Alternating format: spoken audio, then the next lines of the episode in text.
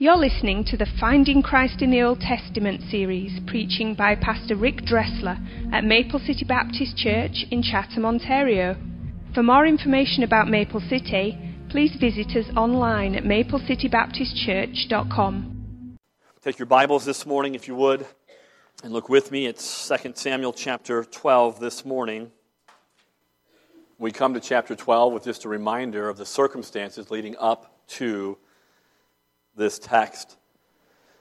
We saw last week that David just sinned a tragic, horrible sin of adultery, treachery, and murder. It's chapter 11. And now we find our way to chapter 12, verse number 1. And the Lord sent Nathan unto David and he came unto him and said unto him, There were two men in one city, the one rich, the other poor. The rich man had exceeding many flocks and herds, but the poor man had nothing, save one little ewe lamb, which he had bought and nourished up, and it grew up together with him and with his children. And it did eat of his own meat, and drank of his own cup, and lay in his bosom, and was unto him as a daughter. And there came a traveler unto the rich man, and he spared to take of his own flock and of his own herd to dress for the wayfaring man that was come unto him, but took the poor man's lamb and dressed it for the man that was come to him. And David's anger was greatly kindled against the man. And he said to Nathan, As the Lord liveth, the man that hath done this thing shall surely die, and he shall restore the lamb fourfold, because he did this thing, and because he had no pity. And Nathan said to David, Thou art the man. Thus saith the Lord God of Israel I anointed thee king over Israel, and I delivered thee out of the hand of Saul. And I gave thee thy master's house and thy master's wives unto thy bosom, and gave thee the house of Israel and of Judah.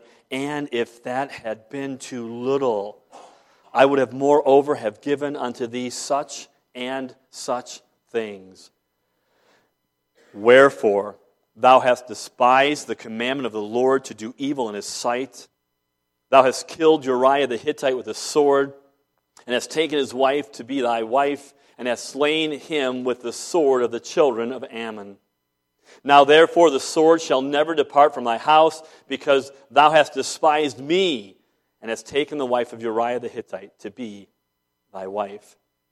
Thus saith the Lord Behold, I will raise up evil against thee out of thine own house and I will take thy wives before thine eyes, and give them unto thy neighbor, and he shall lie with thy wives in the sight of this sun. For thou didst secretly, but I will do this thing before all Israel and before the sun. And David said unto Nathan, I have sinned against the Lord. Nathan said unto David, The Lord hath put away thy sin. Thou shalt not die. Howbeit, because by this deed thou hast given great occasion to the enemies of the Lord to blaspheme, the child also that is born unto thee shall surely die. This is the word of the Lord. And may we today see the truth found in this text. About seven years ago, my wife was returning from a trip at her sister's house. And on her drive home, she noticed that for whatever reason, whether it was the glare or rain, that she was having trouble seeing the traffic. And so she came home. At that time, I was out of town.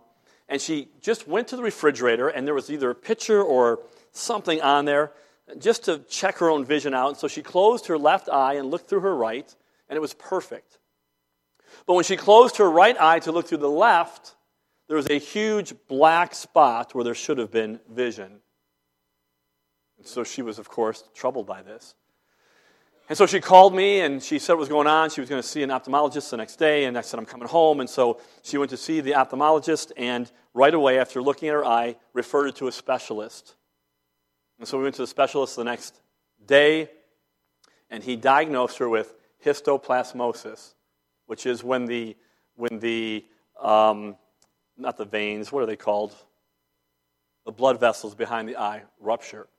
It's not a problem if it ruptures on the side, but when it ruptures in the center of your eye, it's problematic. And so he said, You need to go to London. And of course, you know, you, you have this black spot in your eye, and it's troubling, it's consuming, actually. As we drove out uh, to London, uh, she was concerned, and she started to go through all these scenarios. What if this black spot stays forever? What if it spreads to my other eye? What if I forget what my kids look like? What if I'll never see their spouses or my grandchildren? And we, we run through this whole scenario. And, and, and, I, and I said to her, I said, listen, what, what's your greatest fear as we go to this appointment? And she says, I, I, my greatest fear is that they're going to give me a shot in my eye. And I said, Kim, Kim, Kim, that is so barbaric. That is ridiculous. No one does that. No one would ever, ever give you a shot in the eye. Said, okay, good. I'm glad. That puts me at ease. We got to the doctor's office. He looked at her. He confirmed diagnosis. And we said, well, what's the treatment? And he said, well, the treatment is a shot in the eye. she looked at me. I was like, what? I'm not a doctor, Jim. Don't, listen, do not trust me for medical advice. It will not help you, ever ever. And, uh, and it began a series of lots of shots in her eye. And to this day, seven years removed, the spot has not gone away. It is a black spot. And there was a time in her life when it was consuming. That's all she thought about, that's all she could see. Isn't that a little bit like life?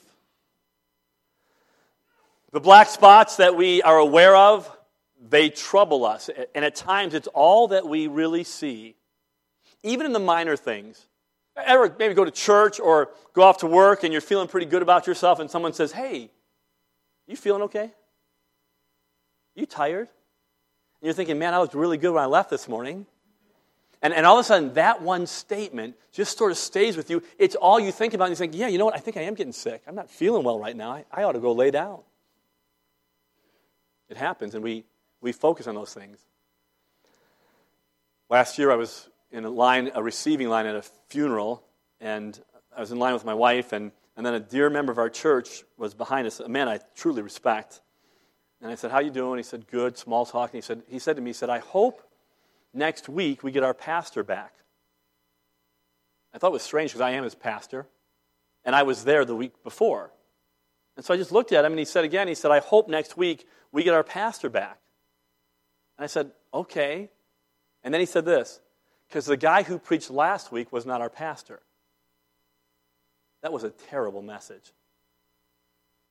And the problem was, I really thought the message that week was good. That was the problem. It's like, wait, that was, that was really a, a good, I thought it was a decent message. And, and so I said, well, thank you, I guess. I, and for the rest of the week, I'm, I'm, I'm thinking, oh my goodness, that message must have stunk. It must have stunk. And there are times in our lives when not just the minor things, but the major things are past. Situation you find ourselves in. And all of a sudden there's this black stain that if we're not careful, it's the only thing we ever see. In this text, this is a terrible stain for David.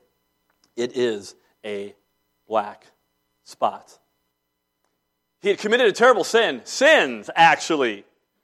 And, at this point in the story, it's as if he got away with it, but now Nathan shows up, and this black spot is going to be exposed, not just to David, Bathsheba, but to the entire nation. And we have to wonder with that situation how in the world, with all that David knew and what he hears now, How do you recover from that? Can you recover from that? And if so, how? Maybe you're here this morning and there's some black spots in your life. And, and you, they're consuming, they're glaring. And it's all you see, and you believe it's all that everyone else sees. Several weeks ago, I think it was, Kim and I were having a conversation, and she said to me about the situation with her eye, which hasn't changed, and it, it's probably not going to change, just accepting it for what it is, and God's grace is sufficient. But she said, Rick, you know, there's something, that blackness is there in the middle, but my peripheral, I can see. And she made this statement that there is beauty in the peripheral. I have to tell you something. This story, it's a tragedy, is it not? I mean, chapter 11 is just like, oh, David, David, David. And then chapter 12, it's exposed. And you have to feel for what's happening here. And it's as if this black spot will stay with him the rest of his life. How in the world do you recover? But I want you to know something in this story. There is beauty in the peripheral. And the beauty is called grace. It's grace. And maybe we read this story and we think of this story, and all we see is a black spot in David's life, and it's there. We know it's there. But I want you to notice this morning that there is grace here. It is in the peripheral, but it's there, and, it's more than the peripheral. I, think you'll see by the end of this that God's grace is amazing for every black spot of our lives. And we need to see it this morning. So look again at our text, chapter 12, starting at verse number 1. Nine months have passed. And it seems as if David has gotten away with this. Verse number one and the Lord, that is Yahweh, the self existent one. And the Lord sent Nathan unto David. Now, you might not know but just this act of the Lord sending Nathan to David, listen to me, it is an act of grace. It's an act of grace because grace actively searches us out. The God of heaven is not a passive onlooker. He has not been unaware of David's life over the last nine months. He did know, he, he was aware, the thing displeased him, and grace comes after the sinner. It's an act of grace. He pursues. David may have been able to succeed in his unfaithfulness, and we do as well. You better be careful this morning. Our comparisons are often flawed. Terrible, David, your unfaithfulness. Yeah, but we succeed at our unfaithfulness as well. But God will come after his own. C.S. Spurgeon said this God does not allow his children to sin successfully. And it's an act of grace. Grace actively searches out. It is not a passive onlooker. And in the searching out, it is grace that acknowledges something's wrong. David displeased the Lord. And, and, and maybe during these nine months, he sort of just, hey, que sera, sera. Uh, I'm okay with this. I justified it. Um, I make excuses. I'm not thinking about it. I'm suppressing it now. But in an act of grace, God sends Nathan to him, and the grace is that David's sin will be exposed. Listen to me. It is not gracious nor loving to ignore evil ever. And we have a real challenge in our world today, do we not? That our concept of love and truth is so skewed that we think what it means to love somebody is that no matter what you do, I support you. Really? Is that what love is? That no matter what you do? So you want to decide to go out and murder 150 people because I love you, I support you? Isn't that insane? And we, we have been deceived in our world today to believe that the most loving thing that anyone can do is just support you in your sin. And it is not. And then we're told that truth is hatred. If you tell someone the truth in our world today, you are a hate monger. You just hate people. And so, if you're truly loving and you're truthful in the process, the world views us as unloving and hateful. But, my friend, that's not the case. Love and grace is greater than that. It does not excuse destructive behavior, it looks to confront and to expose. And it's not to confront and expose, to humiliate and to embarrass and to say, I told you so. It is ultimately to confront and to expose because I love you, I love truth, and the plan is to get your life back where it belongs to experience the real shalom or peace of God in His creative order. That's the idea. And so this is a gracious act that God sends Nathan to David. It's an act of grace. He's going to expose his sin because he loves him too much to leave him there. And so Yahweh sends Nathan with a story. Everybody likes a story, right? I like a good story. David liked a good story. So here comes the story. And it's a story about a lamb and how suitable and appropriate for the shepherd king to get a story about a lamb. David, right away, his attention would be piqued at this situation. He understands sheep, he understands flocks, he understands herds. But not only that, it's a story about lambs and a lamb and a rich guy and a poor guy. And David understood wealth. He's a king now. Everything's at his disposal. But he wasn't born with a silver spoon in his mouth. He understands poverty. Certainly understands. David would have understood what it meant to have more month than check. Been there? Do without? Run for your life for 10 years? Have everything taken from you? David understands it and probably better understanding the poverty than the wealth. And so it's like, oh, good, I love a story. Nathan, what is it? I can't wait to hear the situation. So Nathan begins. There was a rich man. Okay? The rich man had, the word is exceeding many. It has the idea of obnoxious abundance. So here's this rich guy, and in Bible times, right, cattle, sheep, that was a sign of wealth. You didn't have a bunch of dollar bills stashed in the bank, you had livestock. And this guy has so much livestock that it is obnoxious in its abundance. He doesn't even know how many he has. He's rich. He's got so many lambs, you know how many he has. And there's this poor guy, and he's got nothing. I mean, nothing. He, he has one lamb. And you pet people will understand this. I can't comprehend this. But the, the lamb eats at his table, sleeps in his bed. I mean, he, he nourishes it. It's like a family member to him. That's all he's got and he loves it. And along comes a traveler to the rich guy, and he has this insatiable appetite. And the rich guy says, No problem. I, I got, I, got, I got so many sheep, I, I can't even number them. But there's this poor guy, my neighbor, and he's pretty close to the house, maybe a block or two away. Let's just grab his lamb and we'll kill it and dress it and we'll eat his lamb. And so they do.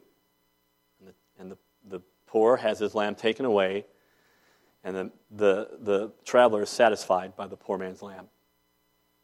And that's the end of the story. And David hears it, and he is outraged. This is so unjust. How in the world, Nathan, does this happen in my kingdom that this rich guy who had everything would take this poor man's little lamb? He, he is so incensed by this that he exaggerates the crime and the punishment. In, in, in Jewish economy during this time, it was a crime to steal, steal an animal.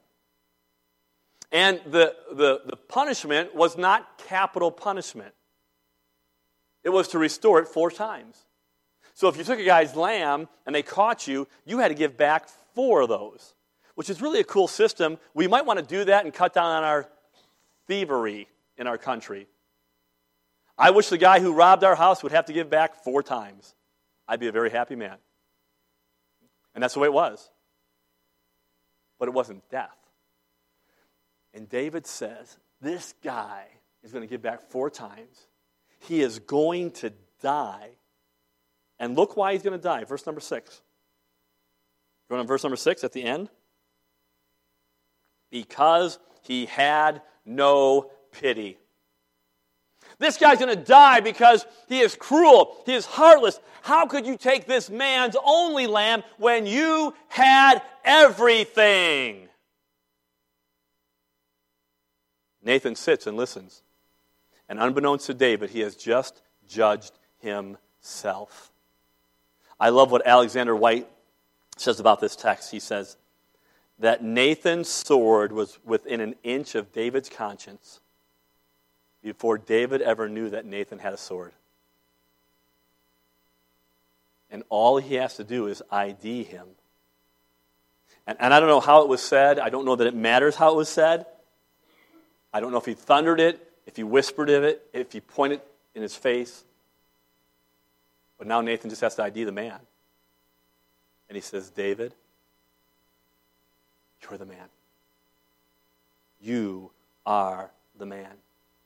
You are the rich man who had everything and exceeding abundance, exceeding many, ob- obnoxious abundance. And you chose to take that poor man's one and only wife. And David's heart sinks because he's busted. It's exposed. God had known, God does know, and now he's exposed. But David continues to hear the message from Nathan.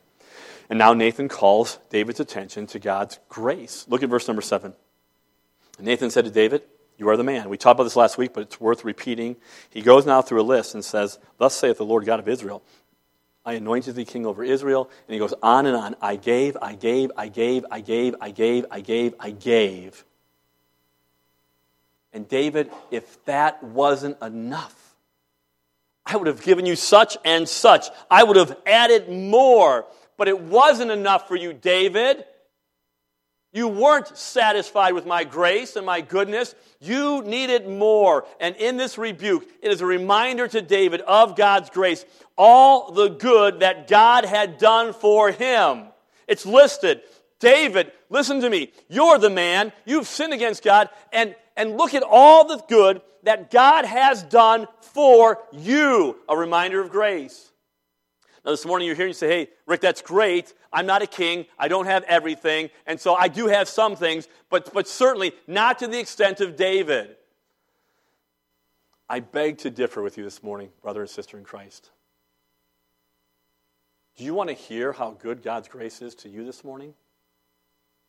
I think the songwriter has it right when he says, I once was lost in darkest nights, yet thought I knew the way. The sin that promised joy in life had led me to the grave.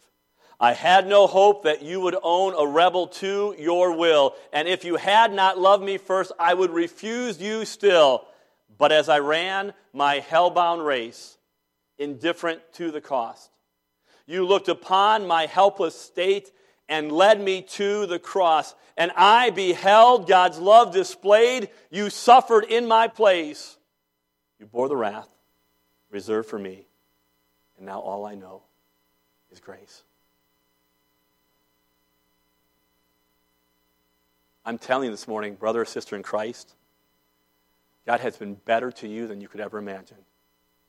And in this grace, He has given you everything.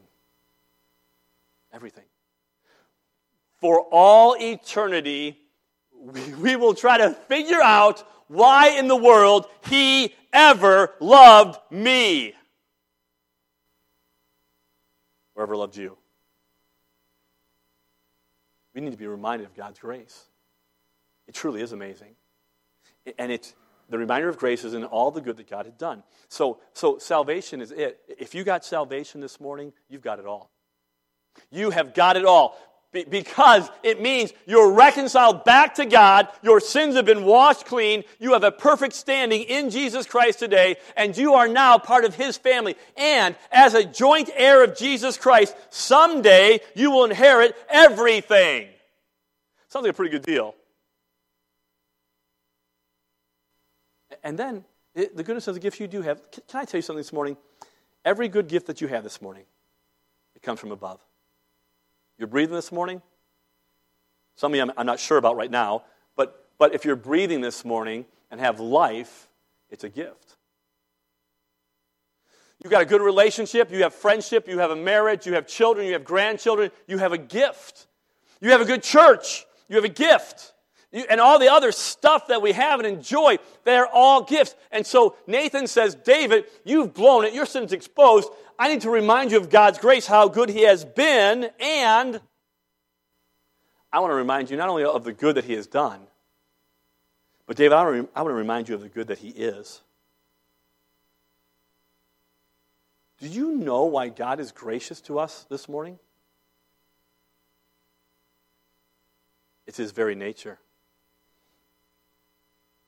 It, it doesn't make sense, really. It is His very nature. God shows grace because He is gracious. We sing the song, Come Thou Fount of Every Blessing. The fountain of every blessing is the person of our God, and every good gift that we could ever imagine flows from His person. He is good. Is it any wonder the psalmist says in Psalm 16 11, a great verse? It says, Thou wilt show me the path of life. In thy presence is fullness of joy, and at thy right hand there are pleasures forevermore. In his presence. And Nathan says to David, You've despised God, and God is good. He is good. My brother and sister, listen to me this morning. When we forget about the grace of God and the good that He has done and the good that He is, that he is we are steps away from making decisions like David made because we've despised His grace that will jeopardize our families, our relationships, our careers, and our very life. Because what has happened is this we have believed the oldest lie of humanity that says, God's not good. Matter of fact, not only is He not good, but God is trying to withhold good from you. And if you would just slake your desire or appetite on whatever you want, you would find out how good it is and what God has been holding back from you. And my friend, do not believe the devil's lie. I could have scores of testimonies this morning say, listen, I thought God wasn't good. I went here and you know I found? It was a mouthful of sand. And it never satisfied. And it never will. Because it can't. Because the fullness of joy is found in his presence.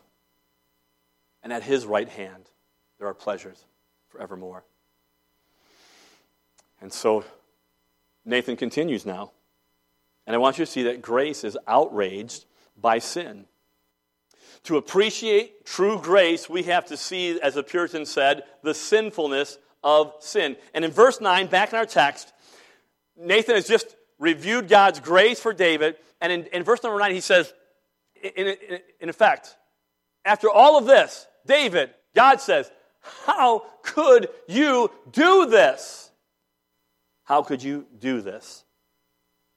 It's even more powerful. We consider David's response to the story. David understood that this act was unjust, it was heartless, it was cruel, it was pitiless and he is thrown into moral outrage at how anyone who had all this stuff could do these things. Are not we thrown into moral outrage about everyone else's sin? I am. I have to tell you something. I get angry and upset at cruelty, of at injustice, unkindness, discrimination senseless death and destruction. And grace does the same thing. David is outraged by this act. Now, listen to me. If David is outraged by this sinfulness, And if we are outraged by sinfulness, usually everyone else's but our own, but that's another topic, how much more the holy God of heaven, outraged after all the grace he has shown to this planet, and we despise that grace and sin against him. If you have ever wondered about God's attitude towards sin and wickedness, all you have to do is go to Calvary. And on Calvary's mountain, God's wrath against sin, all sin, your sin and my sin, is poured out on the head of Jesus Christ. Because he is holy, he is righteous, he is just, he is the fountain of goodness, but, but sin will be dealt with. Forgiveness has to be absorbed, and it is absorbed in the person of Jesus Christ. And so this morning, if you have life and you have breath and you've seen the goodness of God and you despise his son, after all of that grace, no wonder the writer of Hebrews chapter 10 says this. He says, How much sore punishment who trodden under feet the Son of God and count the blood of the covenant an unholy thing. Can you imagine? After all the goodness that God has shown you today, your life, your family, your health, being in a gospel preaching church, and saying, I don't care. The writer of Hebrews says, how much sore punishment that you are trampling under your feet the blood of Christ, who died because of your sin. The Holy One became sin for us. He who knew no sin became sin that we might be made the righteousness of God in Him. What a, and then he goes on in verse 31, he says, um, is a fearful thing to fall the hands of a living God. And so grace is that backdrop to say, look at God's goodness and look how wicked it is to despise that grace. My friend, if you don't know Christ this morning, you are despising God's grace. It's a fearful thing to fall in the hands of a living God. But for the believer, how often we despise this grace and we forget what God has done. I love what Stephen Charnock has said. He said, Puritan, and he said, Can we take any pleasure in that which procured so much pain to our best friend? Can we love that which hath brought a curse better than him who bore the curse for us? And, and grace is always contrasted in the hatred of sin. Remember the old song? Twas grace that taught my heart to fear. Grace is gracious because it shows me sin and its destructiveness. And Nathan shows this to David. He goes on and he talks about this whirlwind that's coming to David's life. And now in verse number 13, David confronted with this truth. He repents. And David said to Nathan, I have sinned against the Lord. And for some of us, it's like, wait a minute, Dave, that's it? That, that's all you're going to say here? There, there's got to be more. But God knows the heart. There are no excuses, there's no blame game, um, there's no justifying himself. He owns it. And God forgives him. We'll talk more about that next week. But there's still consequences for his actions. The child does die. God will cleanse us from our iniquity, but there oftentimes there are consequences. And in this portion, it just shows us the paradox of forgiveness. Forgive, forgiveness. It is free and yet costly. We'll see more of that next week. But let me finish now by, by seeing the intention of all this grace that God has bestowed upon David, even in the midst of this dark spot. Because it is dark, it is black. David and Bathsheba, the stain, the embarrassment, the guilt, all of it. But now they're exposed and they're confronted. And there seems to be a lifting now after the repentance. Look at verse number 24, if you would. And David comforted Bathsheba, his wife, which is unusual because he's been calling her Uriah's wife all this time. And at the end of the verse, it says, They bear another son, and they name him Solomon. You know what Solomon means? It means peace. In the midst of all the chaos of this darkness in their life, in the midst of all the brokenness of, of everybody in the pathway here, I mean, people crash and burn, life's overturned. In the midst of all of that darkness, God says, okay, you have another boy. And what do they name him? They name him Solomon, which is peace. Peace in the midst of the turmoil and all the pain. Now, watch verse number 25. And I hope this strikes a chord with you because in verse number 25, and he sent. Okay, let's see how many folks are paying attention. You've been awake the whole time now. Who is the he of he sent? Look at verse 24 if you want to know. David says they have a son named Solomon, and God loved him. Verse 25 says, and he sent. Who is the he? It's Yahweh. Okay. Remember how we started? Yahweh sent to expose David's sin, an act of grace. Now we come to verse 25, and Yahweh sends Nathan again, but it is not to expose his sin. Now it is to express his love. And look what happens now. He sends Nathan and says, Nathan, you know that kid that they just had, Solomon, the peace one? Give him another name. Give him a second name. Call him Jedidiah. You know what Jedidiah means? Beloved of the Lord. In all the darkness, in, in all the stain, in all the big black spots of their lives, God says now, call this kid Jedidiah. He is beloved of the Lord. This chapter is not to excuse the guilt of sin, it doesn't at all. Sin is exposed, it must be exposed. It's an act of love and grace. But what this chapter does do for us is it helps us to get beyond the despair of our sin. Can I tell you something this morning? We all have black spots. Every last one of us. We are broken people with broken lives. And if we're not careful, we become very myopic, and all we see is the brokenness in our own lives and the brokenness in everyone else's life. And can I tell you something? You're not designed to live that way, nor can you. And because of His grace, you don't have to. You don't have to. We repent when it's exposed. We give ourselves before the Lord, and His grace is sufficient. And just in closing, if you doubt this, Matthew chapter 1, verse number 6. Because the story, the story's not over. This isn't the end of the story of David. It's not the end of the story of Bathsheba. It is not the end of the story of Solomon. Matthew chapter 1, verse number 6. Do I have it up there? If I don't, turn there. It's worth seeing. Matthew 1, verse number 6. Here's what it says And Jesse begat David the king, and David the king begat Solomon of her that had been the wife of Uriah. Only four women mentioned in the genealogy of Christ. Only four. And they're all bad women. All of them. All of them are bad women. And there's something about the grace of God that He identifies with us, even in our brokenness. And here's Bathsheba, this dark stain. Bathsheba, how do you ever recover from this? Well, I'll tell you, the story's not done. You're in the line of Christ. In all the darkness, in all the brokenness, in all of the pain, in all the suffering, you are in the line of Christ. And Solomon is heir to the King of Kings and Lord of Lords. Listen to me.